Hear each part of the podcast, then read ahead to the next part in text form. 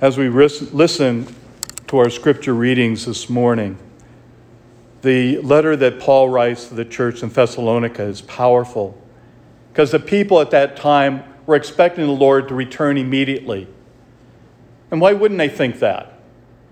After all, they had seen his death, his dying on the cross, but then his return to be with them for 40 days. And yet now he hasn't returned. And they're wondering, what do we do now? Our ancestors, or our, those who are our friends and neighbors that are of the faith, have died. What about them?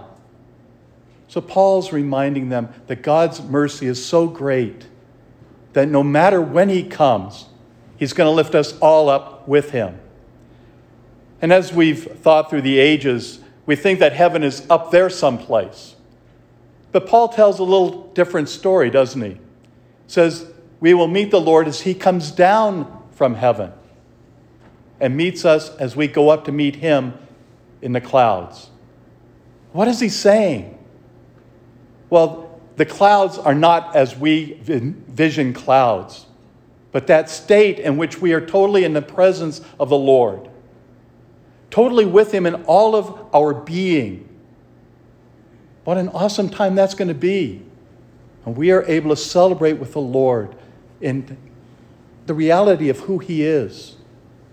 It's not a place, it's a state of being. And what a wonderful state that's going to be. The Lord then gives us this wonderful image of the bridegroom and the bridesmaids who've come with their lamps five who are wise and five who are foolish. They come prepared, at least they think they have, all ten of them. But five have thought ahead. I need to bring a little bit more because we don't know when he's coming for sure. But the foolish ones, ah, I'm, it's going to be enough. So they fall asleep. Then the Lord comes. It's interesting that some would think, well, why didn't those wise ones share some of what they had? Wouldn't that be the Christian thing to do? But if they had, none of them would have been prepared.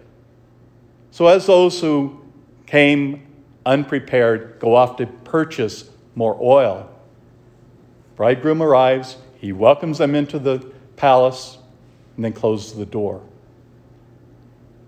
You are not ready, he says to the five foolish ones. You did not come prepared. What does that say about us? How well prepared are we for the Lord's coming? We know not the day or the hour, but does that matter? If we've truly been prepared, that's all that matters.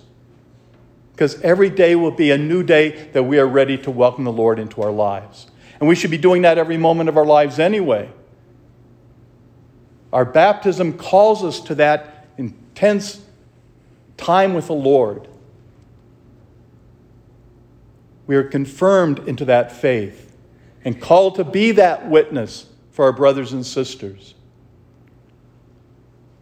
We do so by opening our hearts and our minds to the presence of the Lord in the reality of who He is at this moment in our lives.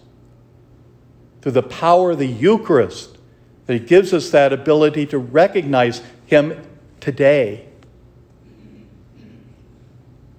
May we truly have an open heart and open mind to hear the Lord's presence as He speaks to us through this wonderful scripture, that we truly will be prepared for that moment when He returns to call us to the fullness of being with Him for eternity.